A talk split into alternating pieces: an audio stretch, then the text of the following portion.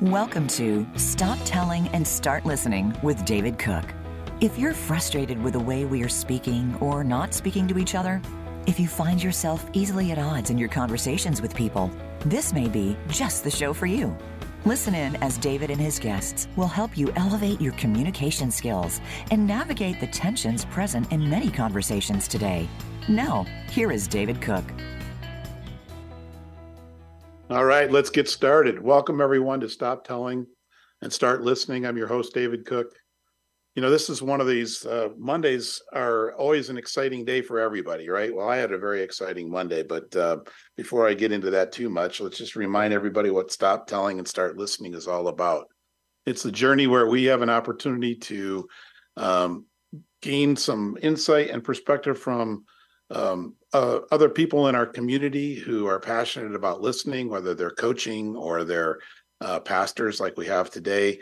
But it's an opportunity to learn from the perspective of others how they use listening as a form of communication to solve problems, build relationships, and just um, you know build build confidence and trust with amongst each other, build community. Um, today's guest is Chad Belew, and I'm going to introduce Chad shortly. But as I do with every show, spend a couple of minutes providing a little perspective to everybody about uh, why why we're here today and why I've invited Chad to join us. Um, you know, I met Chad, uh, believe it or not, was uh, over three years ago. He gave a talk at at um, my church, and the interesting thing about that talk was is that Chad was talking about um, listening, and his his views on listening were so closely aligned with mine is that I joked with my uh, wife and my son that Chad stole my PowerPoint. Mm-hmm. Um, so it's it, I'm I'm I know I'm going to have a very easy conversation with him today, but uh, I thought I would set the table by telling a little story, not the story of the chaos of trying to get my microphone working today and Zoom working today, because that's too long a story. But um, um, Chad has a quote in his bio that I wanted to reflect on before I introduced him, and it was that he has never met a stranger and I love that. Um, my kids, you know, uh, talk about all the time is I have no problems, issues, qualms, fears about walking up to somebody and just saying hi and start talking to them as if I knew them, as if we were engaged or something like that. And and the fun part about that is is that it's enabled me to build um, a, a pretty nice community, not necessarily of people that I know, but it's like I found that people will appreciate just being engaged. They appreciate being connected with and being talked to. Um, and so, you know, I've, I've found that initiating conversation and just being attentive and being a listener and being one of those people who just kind of hangs around and observes, um, people catch on to that and they realize that you're curious and that you're interested and you're sincerely you are sincerely safe. A couple years ago, my dad um, unfortunately passed away. Um, actually, be two years this March. But one of the things that uh, I was sitting with my brother and my sister and my stepmom, and we're in the house about a week after my dad passed, and um, we finally found the family slides. My dad was a, a, a passionate photographer, and back in the 60s, 50s, 60s, and 70s, my dad took everything, all of the pictures that he took were on slides and he would have these huge carousels. We had about a dozen carousels of about, you know, 60 or 70 pictures of these slides, family vacations, birthdays, you know, significant events and all that stuff. And so we finally, you know, went through the closets and we retrieved all these slides and stacked them up and everybody goes, "Okay, now what are we going to do?" And, you know, my brother said, "Well, what we need to do is digitize those slides." And I said, "Yeah, what a great idea." you know, we need to find somebody who uh, can do that. And the minute they said we need to find somebody, I looked at you know my brother and my sister and my stepmom. You know, I said, "Hey, I got a guy." And then my stepmom laughs and she says, "Of course, Dave, you got a guy." You know, and that's that's that's the network. That's what happens when you talk to people and you find out what they do and they share stories about who they are and where they are and what they do and why they do. And next thing you know, you have this Rolodex of people and things and stuff that no matter what it is, I got a guy. Um, I, you know, I have a client who uh, one of their employees has season tickets to uh, University of Michigan hockey. I used to have season tickets to University of Michigan hockey before I moved to Arizona, and I gave up my season tickets. But when I'm in Detroit now, is all I do is I call my guy and say, anytime eh, these are the weeks I'm going to be in Detroit for work, any chance I get some tickets. And so I get these really nice tickets to Michigan games because he can't use them because his kids are playing their own hockey. So every year I go to a couple of games, uh, University of Michigan hockey games, because I got a guy. And so, you know, that's that's the power of communication and connection. And I know that, uh, you know, obviously you've heard me talk and you've heard me do some things it's obvious that I am naturally outgoing, that I'm naturally gregarious, that I naturally like to connect with people. So it's, you know, by personality, I'm a little bit different than everybody else, but that doesn't prevent us from being able to connect with others, even if we're not naturally inclined. It's the idea of understanding what the opportunity is in being able to connect to others when we get the chance. And so that's what we're going to talk to uh, Chad about. Um, how he has uh, developed his listening skills and move forward from that. so I'll give you a little bit of a formal introduction to Chad before we get him going here. Um, as I said, Chad gave a talk at my church because that's what he is. Is he's uh, he's the lead pastor at a church in San Antonio called the Arsenal. It's a young, vibrant church um, in in Southtown, which is the arts district of San Antonio. But the interesting thing about Chad's background is, is that he was a former U.S. Army interrogator and a mo- motorcycle shop owner. So his path to becoming a lead pastor isn't normal for, um, you know, typical of a pastor. But you'll find that pastoring people and connecting with people and being engaged with others really is in his heart. And he started his ministry journey through youth and adults ministry. He had a passion to see the next generation take holds of the truths of being unconditionally loved by their heavenly Father and the absolute freedom which you find in the in the grace of a life in, uh, with Christ. Uh, Chad is married. He's got uh, three crazy boys, and fortunately for him, he also has a daughter. And I can just attest to the fact that the greatest gift of my life is my children. But there's something special about my daughter, so I'm glad, Chad, that you have a have a, a, a daughter that you uh, can have that connection with, and and build that really unique, special bond that only comes from daddy daughter relationships. Um, Chad loves being a dad. He's uh, slowly falling behind their energy level every year. Don't worry, you you get to a point where they start to fall behind too when they get into their 30s and 40s. So you'll be all right. Um, but Chad's never met a stranger, and I love that. And he loves uh, having a local church and he's also a bit of a coffee snob. I don't think we'll talk about that, but I've run into a few who are like that, and uh, it's very interesting because I never thought of coffee being like wine, but uh, I guess it can be. It has noses and fragrances and fruits and all that other stuff. So uh, um, I get it. But um, Chad, welcome to today's show. Appreciate having you on. And hey, thanks so much for having me. I'm excited. Can't wait for us to have this talk you know, I'd love to talk about coffee because I'm thinking about it. But anyway, um, let's let's lead in with the uh, the stranger thing because I know you talked about it in in your in uh, in your presentation three years ago too. Uh, you've never met a stranger. What does that mean to you? Yeah, I just think people are fascinating, and so um, I I'm the guy that when I walk in somewhere, um, I, I want to meet everyone, and so.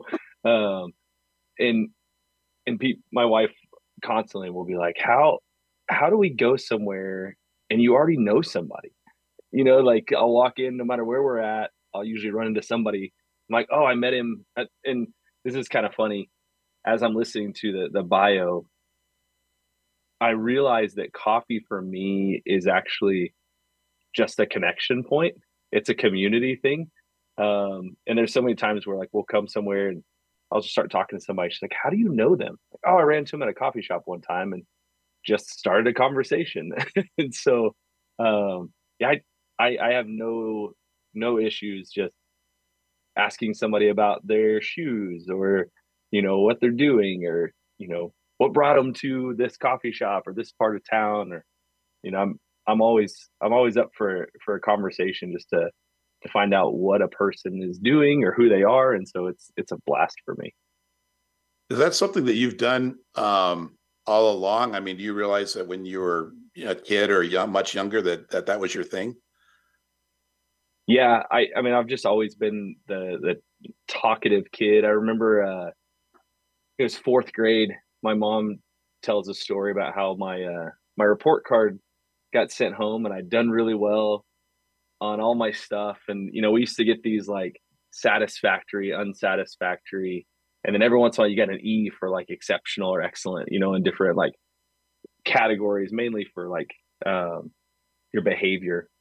And she says in fourth grade, I got a report card sent home. Everything was good except for unsatisfactory. And the teacher put a note Chad would talk to the wall if I put him next to the wall. I can't get him to stop talking to people.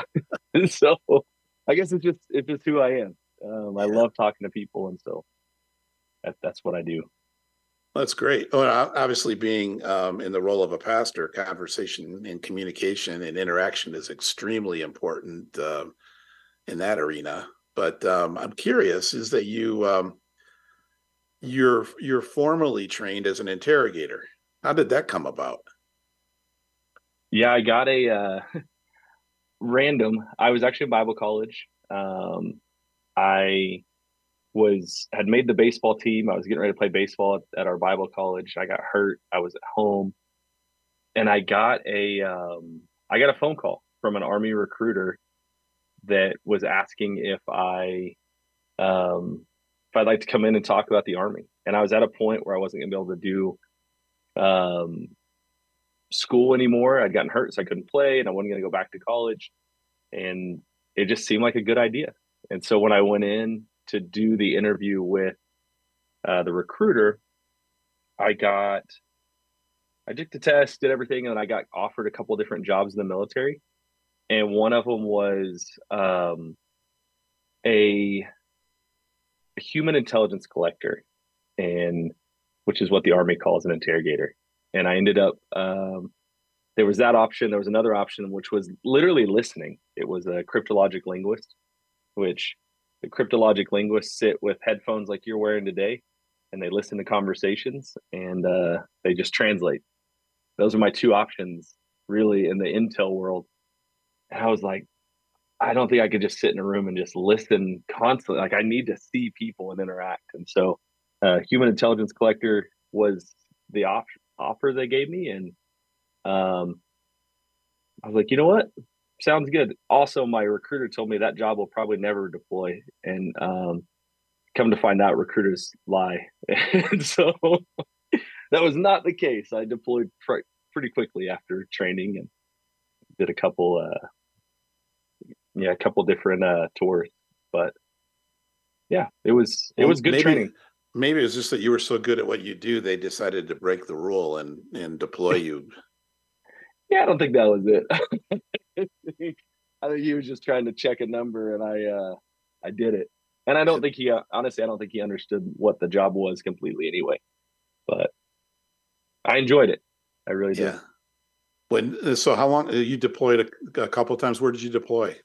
Yeah, I did two tours in Iraq. Um, mm-hmm. So Baghdad the first tour, and then just south of Baghdad the second tour. And your responsibility then was you were when uh, interrogating. So you were listening to conversations, like you said, or were you actually meet sitting down with meeting with people and talking to them and that kind of stuff? Yeah, no, I met with people. Mostly, um, I ran sources, so I would have local Iraqis that I would recruit to bring in and give me information. And so I sat across from people, went out and did meets, um, so yeah, I, I, mainly ran sources. And then part of the other the other part of it was interrogations. If we detained people, I did um, I did some of our interrogations. Then I ran a whole interrogation team of interrogators. My second deployment. Wow, that's pretty interesting. That's probably a whole. We could do a whole show on that alone, probably, right? Definitely. yeah, yeah. There's a lot to it. It was it was fascinating, fascinating work what was the what was the one thing that you learned about um uh inter- you know listening to people um in that in that training? What was like one big takeaway that you carry forward today or is there more than one? Yeah there's a ton but i think one of the biggest ones is just um the learning and the practicing of follow-up questions. So exhausting the information um, on whatever topic you're talking about by continuing to ask okay yeah what else hey tell me more about that um, you know what what yeah what else what else what else and just exhausting that that topic um, and it was really me just getting someone to talk as much as possible. The more I could get them to talk, the more information we could get. Right. Right. so follow ups. well, you know, well, we're gonna we're gonna take a break right now, really quick. But when we come back from the break, let's talk a little bit about that because um, a lot of the guests that we've had on beforehand, that's what they talked about was you know listening to what was said, what was not being said, but making sure that we had a uh, we we followed up in ways. You know, we heard something, we follow up with it. What do you mean by that, or or tell me more and that kind of stuff. So let's you and I dive into that a little bit because I think that that's really the key is is uh, to to having good learning conversations and listening conversations is how we how we help people go deep and yeah. what that means when we look like that. So stay tuned and we'll come back and we'll talk a little bit about uh, going deep and what that looks like. Become our friend on Facebook. Post your thoughts about our shows and network on our timeline. Visit facebook.com forward slash voice America. We are living in a time where a relentless commitment to opinions and beliefs are dividing communities and fracturing crucial relationships. Making ourselves right and those who disagree with us wrong leaves little room for engaging in a constructive learning dialogue. There is little opportunity to change minds, find common ground, or solve complex problems. Those who are not being heard or understood become angry, hurt, lost, isolated, alone, and more. While mental health related issues are on the rise, too few know how to safely share their struggles, and far too many don't know how to care about those that do. While it is increasingly frustrating to experience an increase in this communication divide, there is hope. And according to David Cook, there is an answer. The answer lies in how we adjust our communication style and shift our listening behaviors. In his radio show, Stop Telling and Start Listening, host David Cook introduces his audiences to the power found in creating a safe place for sharing life perspectives and experiences without judgment, criticism, correction, or shame. There are tremendous opportunities in learning to see the world from the eyes of another. Join David on Mondays at 11 Pacific Discover how shifting your listening behaviors will close the divide that exists between you and others in your community.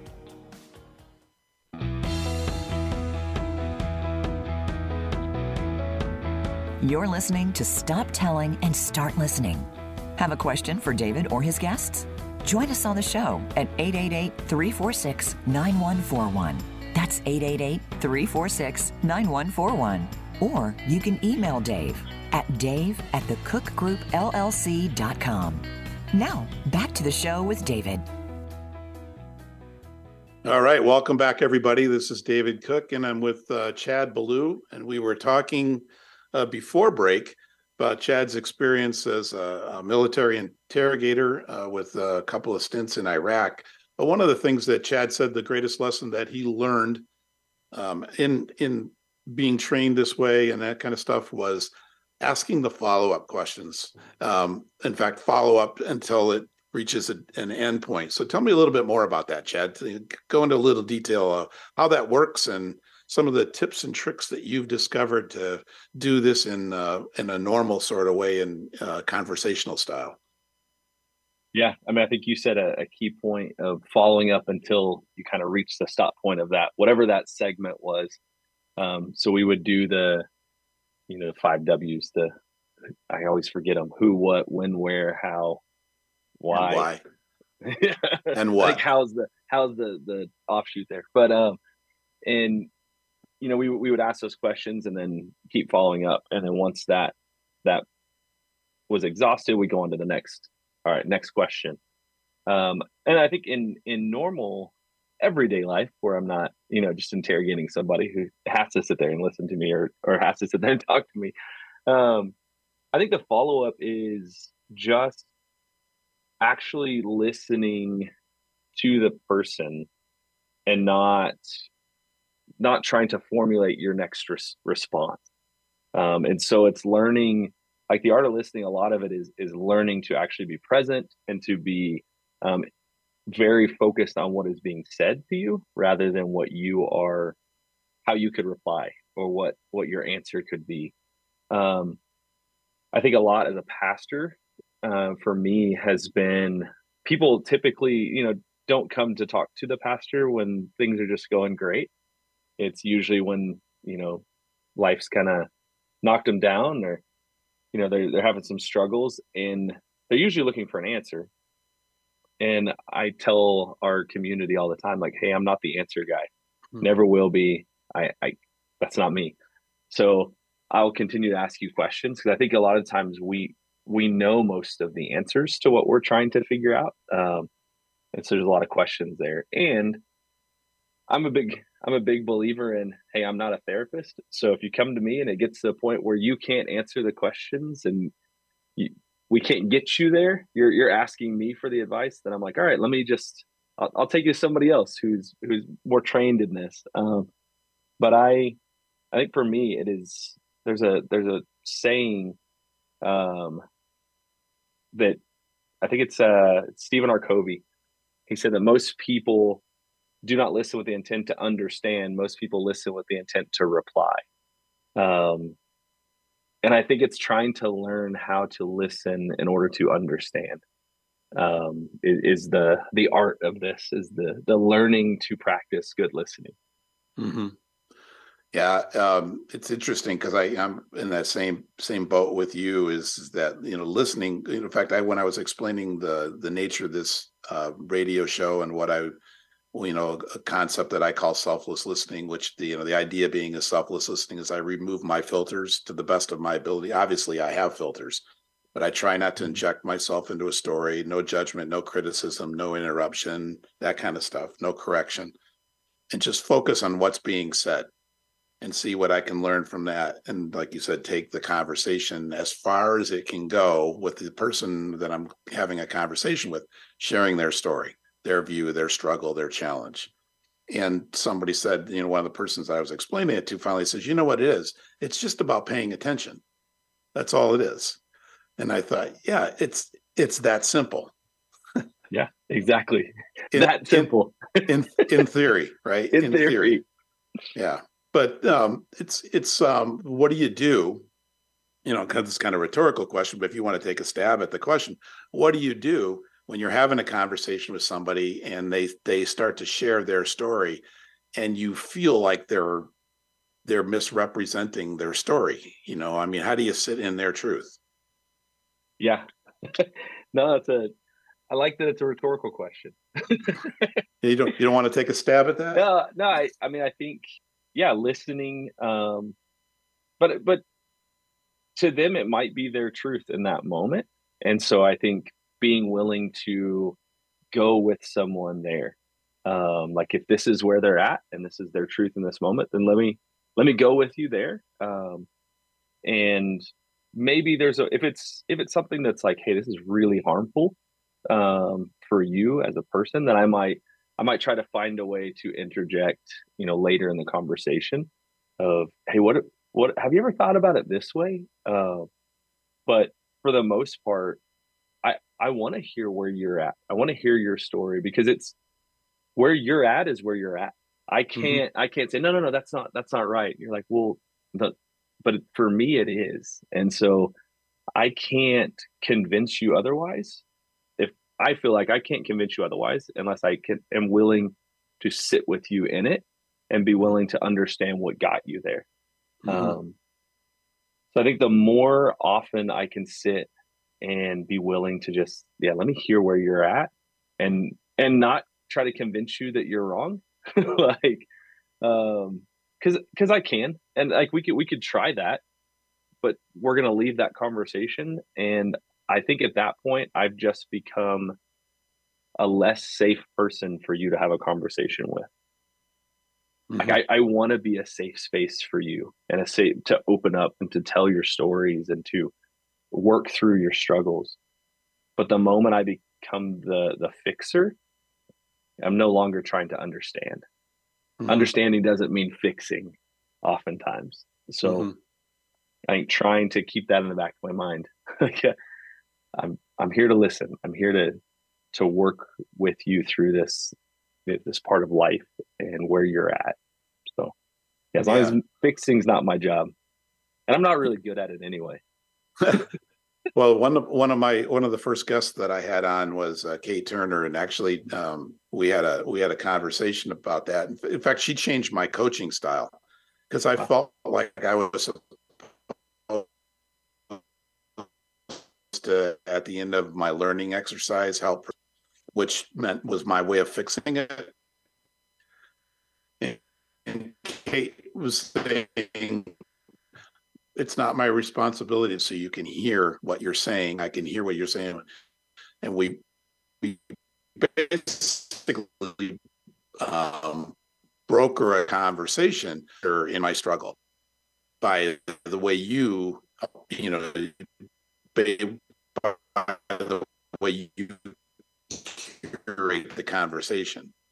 And i thought that was really powerful because now i've gone one of the things that i do is that I may try not to uh, and um, do the best I can to learn as much as I can to learn. Unless somebody flips it and says, "What do you think?" Then usually what I'd say to them is, "I have some ideas, but tell me what you think."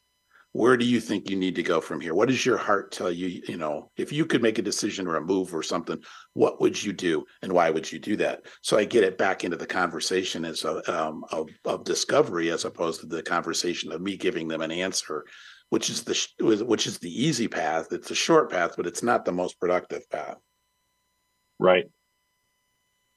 Yeah so, i think that the more i can ask questions in the conversation the better i feel about all right, I'm I'm actually practicing this art. If I'm if I'm asking questions, then I'm then I'm going in that direction.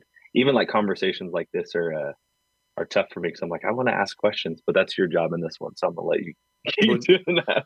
well, you can you can flip the script anytime you want, but then we'll just we're just gonna wrestle to see who can ask the most questions. But exactly. Uh, you know, there's uh um I have a I'm having a, a, guy on in a couple of weeks, and um, he's a really good friend, and he's a sales trainer. And the reason I'm having him on is because he doesn't do um, what most sales trainers do, but they have a whole thing about listening and you know the process of the sales process. And a lot of times, what happens is is that I'm so versed in the program that they're training, and I won't use the guy, the person, the company's name, but um, they have a, a methodology for the sales process and what happens is, so I'm sitting here having a natural conversation with them, and I see them making the moves, and they're they're making the moves, and I know that they're not doing it to be insincere, but it's so ingrained into their way of doing something that they have a process, and they're and they're shoehorning me into their process, and I feel like I'm being manipulated. And that's the one yeah. thing because you you talked about you know that's that's the the sales training side of it and you talked we talked earlier about you know you're being the interrogator and obviously nobody wants to be interrogated so if you shift to being interrogator people will shut down because they're feeling like they're being quizzed or challenged or what's your agenda chad? Right? So um, how do you how do you keep it natural? How do you avoid becoming military chad and be pastor chad? Yeah i think that's i mean that's one of the the tougher parts about it um, but also I'm I got out of the military in 2009, so I'm I'm far removed at this point from the the practice of interrogation. Although a lot of the skill sets I think I still have, and my kids will probably tell you, especially my oldest, he's 18 now. He'd probably tell you that I, I can flip into interrogator mode quite quickly if I need to. well, that's that's we, different. That's different because yeah, you're being a parent. Sometimes you have to, right? Sometimes, and then I've got uh we've got some some like leadership here at the church that has been with us since the beginning. Um, and they were even when I was a young adults pastor and youth pastor, they were with us there, like in that time. So they've been around for eight, nine years now, and um, they they quite frequently were like, we just can't keep anything from Chad. Like we try, and he just somehow gets it out of us, and it, and I I can tell when I do it, and I think they can tell at this point now, but what's interesting in those conversations is I if I step back and really look at it when I'm like trying to like get some information or you know figure out what's going on in their lives, I think they know me well enough now to know when I've done that, but they're I think there's an aspect of like they know that I care and that there's like a love, you know, love kind of foundation to those questions that um I don't know. I, I think they would say, no, we, we know Chad's doing this because he cares. But mm-hmm. I I I've definitely had people when I'm like, oh, as an interrogator, like, oh, interrogate me. Like that that's not really how this works. that's that's not a thing. It's not like, all right, you know, put a bright light in your face and start asking you questions. Like that's not quite frequently I'll just be like, oh, well, I have been this whole time. You just didn't realize it. you know, like, right. That's just conversation. That's interrogation is not always yelling and throwing things. In fact, that's literally the moment you lose any rapport in an interrogation. So, um, when everybody thinks of interrogations as like this like mean guy asking questions, being harsh, when they teach you like your your steps in interrogation, that that's a last ditch effort. That's because you can't come back from it. There's no rapport building after, you know, yelling and screaming at somebody. So interrogating is just it's just conversation. It's just right. guiding a conversation. It's really all it is. But it but there is a nuance. I mean, this this for me, this is the um this is the I would say pushback, I guess is the best way to describe it.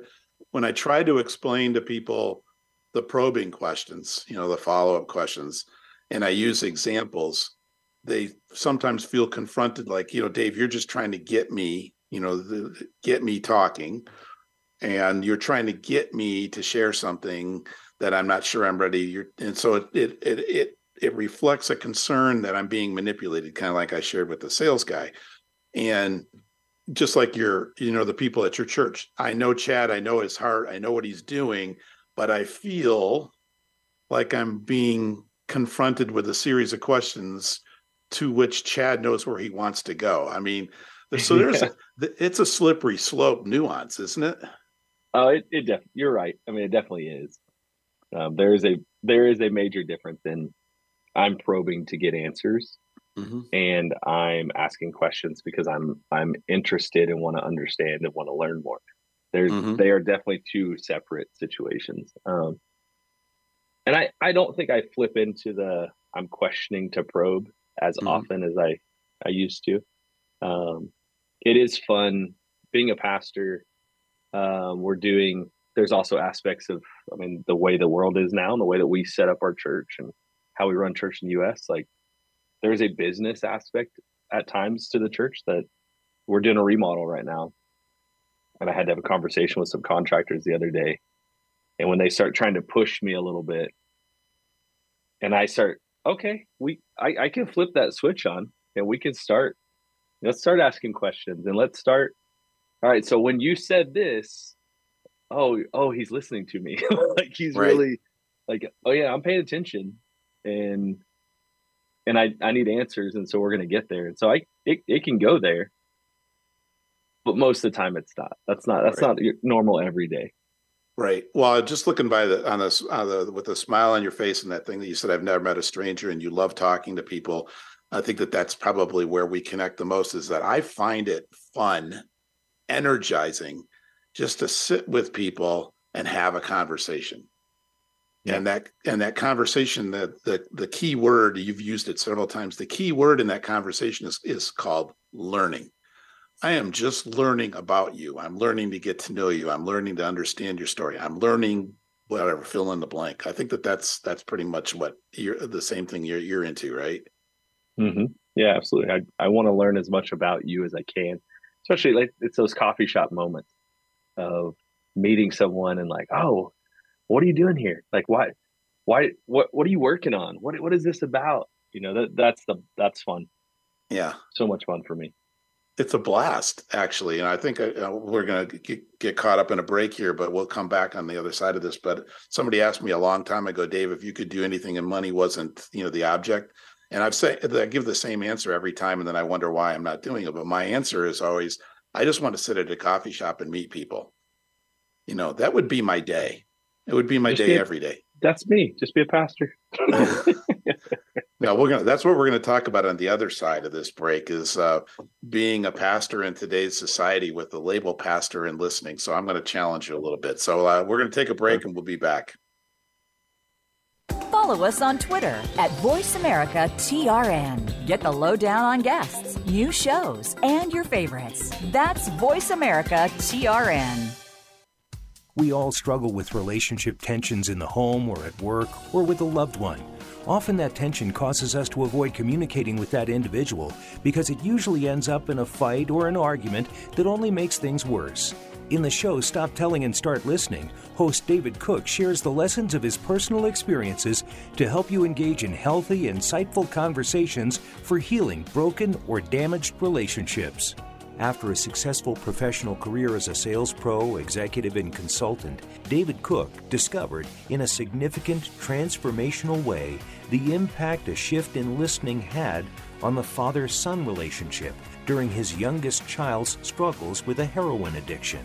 After loving his son with various reactive behaviors of shame, guilt, criticism, judgment, David discovered that when he made a commitment to understand his son's struggles, to learn about the addiction journey from his son's perspective, and meet him where he was in his addiction, David realized he was rebuilding their relationship in powerful, influential ways.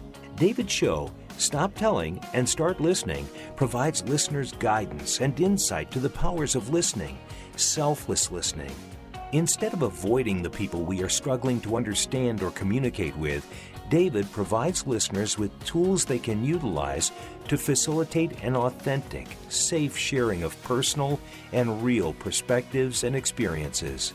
He teaches us how to navigate into areas of communication tension to help repair broken or damaged relationships, build trust with those we need to lead or support, and solve complex problems with impactful, lasting solutions. Join David on Mondays at 11 Pacific for a listening session that will help close the divide that exists or is developing between you and others in your community. It's your world. Motivate, change, succeed. VoiceAmericaEmpowerment.com.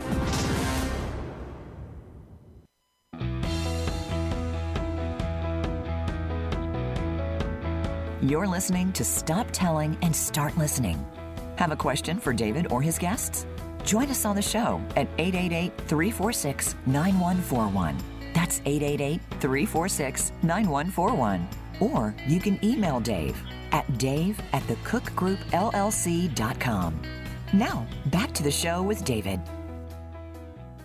All right, everybody. Thank you for taking a break, and we're back. This is David Cook with Chad Belew. Um, Chad, we're going to kind of make a little bit of a left turn here. Um, one of the things that you said, you know, right before the break is, and we we both agreed, is that we just love the opportunity to meet people where they are, and we love to hear their story and get to know them better, and all the all the wonderful things that come from that. Um, now, here's the challenge, and it's it's an experiential challenge, but you know, um, you're a pastor.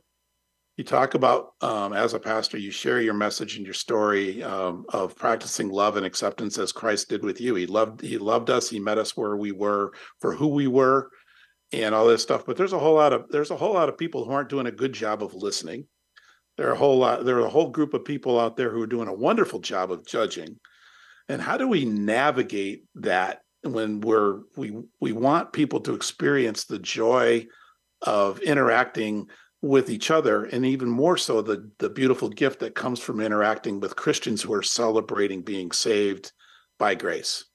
How do you how do you, how do you get through that? How do we change that whole landscape? Just an easy question there, huh, David? Uh, how do you yes. change it all? Yeah, yeah, dude, solve all the world's problems in the next yeah. five minutes. Uh, I think I mean, we're one by one trying to figure out how to do this. And I think in like just I, I like you said, it's exper- experiential. So I could speak from my experience as pastoring this little little community here in San Antonio um, that's made up of I'd say 70, 80 percent of people that have just been hurt, hurt by um, in their faith experience, hurt in a church environment, hurt by other Christians, um, and they've stumbled in here hurt, beaten, just a lot of them. Like I, I'll, I never, they'd say, I, I'd never want to go back to church. I don't, I'm never doing it. I can't do it again. I don't trust it. And they stumble into our community somehow. And, um, and so we, I think one, as a staff and as a pastor, we don't take that for granted. Um, I know that there are a lot of people that are hurt and that we've done a really good job a lot of times as Christians, you know, of being judgmental. Um, I actually said in a in a message yesterday, and it I stole it from a tweet that I saw, so it's not my words, but I I loved it. Um, I said, if if God didn't send Jesus to condemn the world, I doubt He sent you. And and and I think that the reality is we we need to step back and and learn to just appreciate humanity and people. And so what we're trying to do, there's a verse that I I preach on a lot, that I go back to a lot, and I actually the Passion translation, the version of it, I, I just really like how it's how it's translated. But in Colossians three twelve, it says, "You're always and dearly loved by God," which I always just just stop there. Like you are always and dearly loved by God. Like we can hang there, and then so robe yourself with virtues of God, since you've been divinely chosen to be holy. Be merciful as you endeavor to understand others. Be compassionate, showing kindness towards all be gentle and humble and then this last one unoffendable in your patience with others hmm.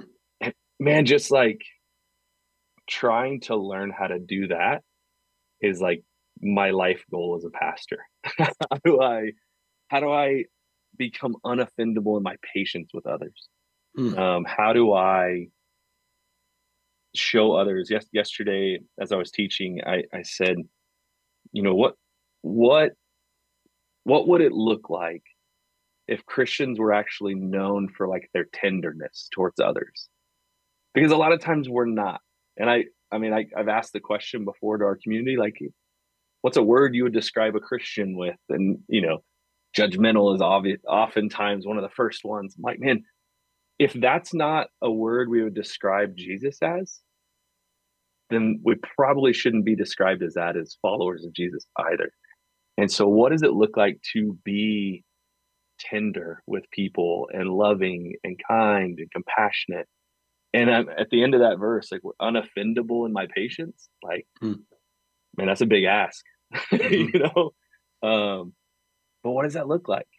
And I think it looks like listening and taking a step back and understanding where people are at, trying to understand that person that's in front of you. Mm-hmm. And so we just go one by one, person by person.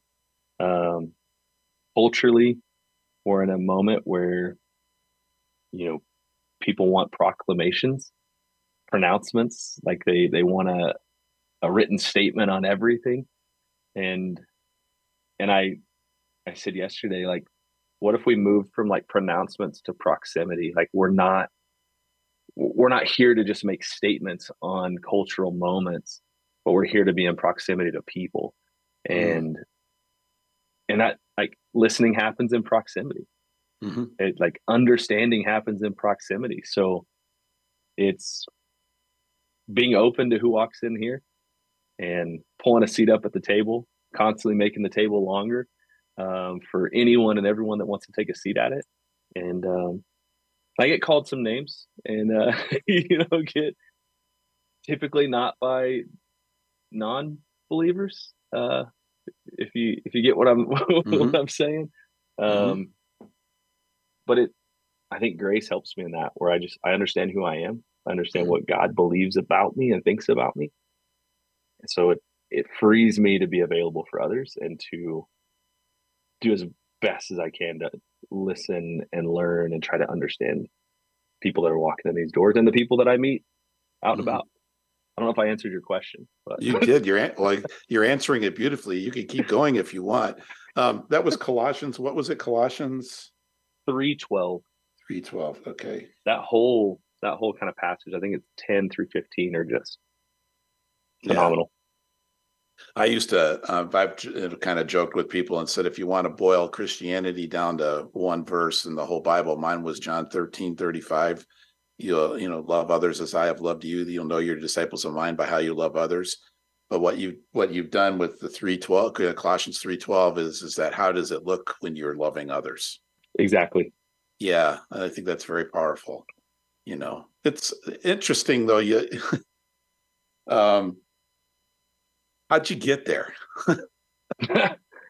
um, you know, I know how I got there, but I'm kind of curious your story. I mean, just did it just did just you know matured into it, or did you have like an epiphanical moment where it's like, yeah, I need to change my game?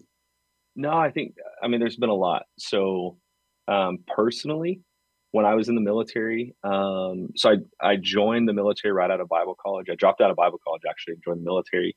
Um, got married right away. I was 21. Went into the military and um, did the two deployments. Actually, right before my second deployment, um, my wife and I at the, time decided to get a divorce, and so I'd grown up in a denomination that um, if you were divorced, like you, there was no chance of you ever holding a pastoral office or doing anything like that, and you know, being a pastor or being ordained. And so um, there was this moment when we got divorced where I people in my life that had like I'd grown up with as like leaders and and um, the people I looked up to were like, oh man, you lost your calling. Like, should have made this work. You should have done, you know, all, mm. all, all the things. And I remember going on that second deployment and really just having kind of a faith crisis question. Like, I don't know what's happening. Um, and it was, there was a lot going on. And, uh,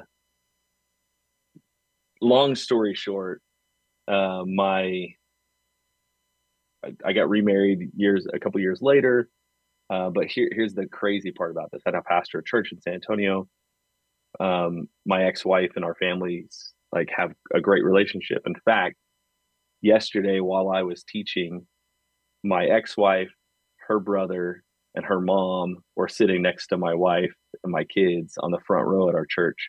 Um, and to me, like the the level of like reconciliation and relationship that has happened uh, for them to be sitting on the front row of of our church while I'm preaching is is mind blowing.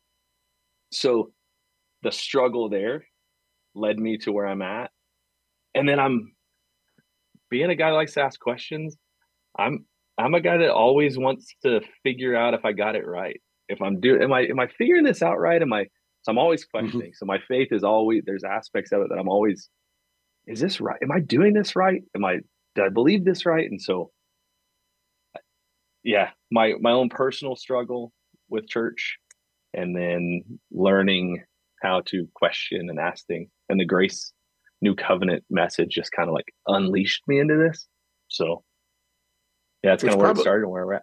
Which is probably, you know, we're going to run out of time, unfortunately. But it's, you know, to summarize the story, probably it, what I would say is the comfort in knowing who you are allows you to be comfortable with the nature of how you engage people in conversation. You trust who you are because you know who you are.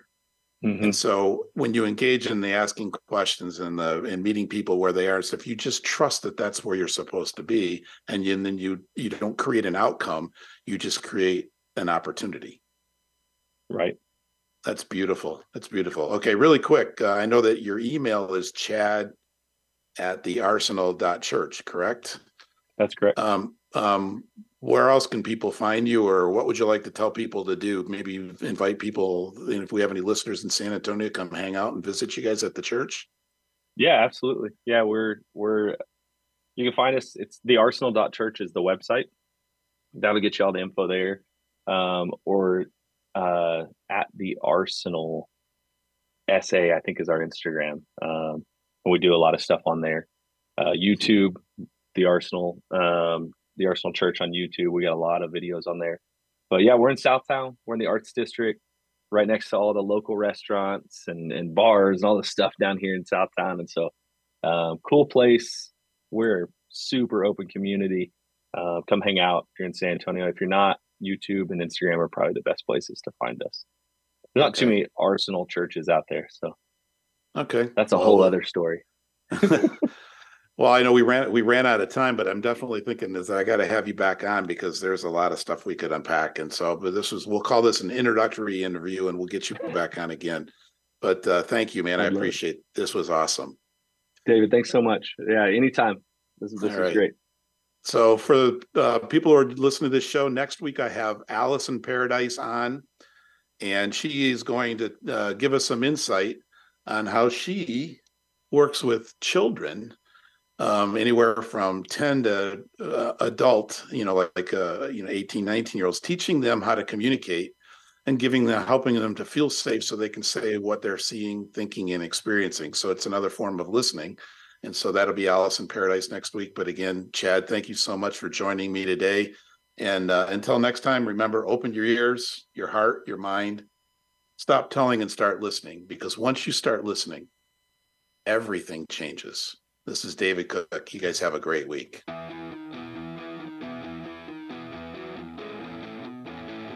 Thanks for listening to this week's episode of Stop Telling and Start Listening.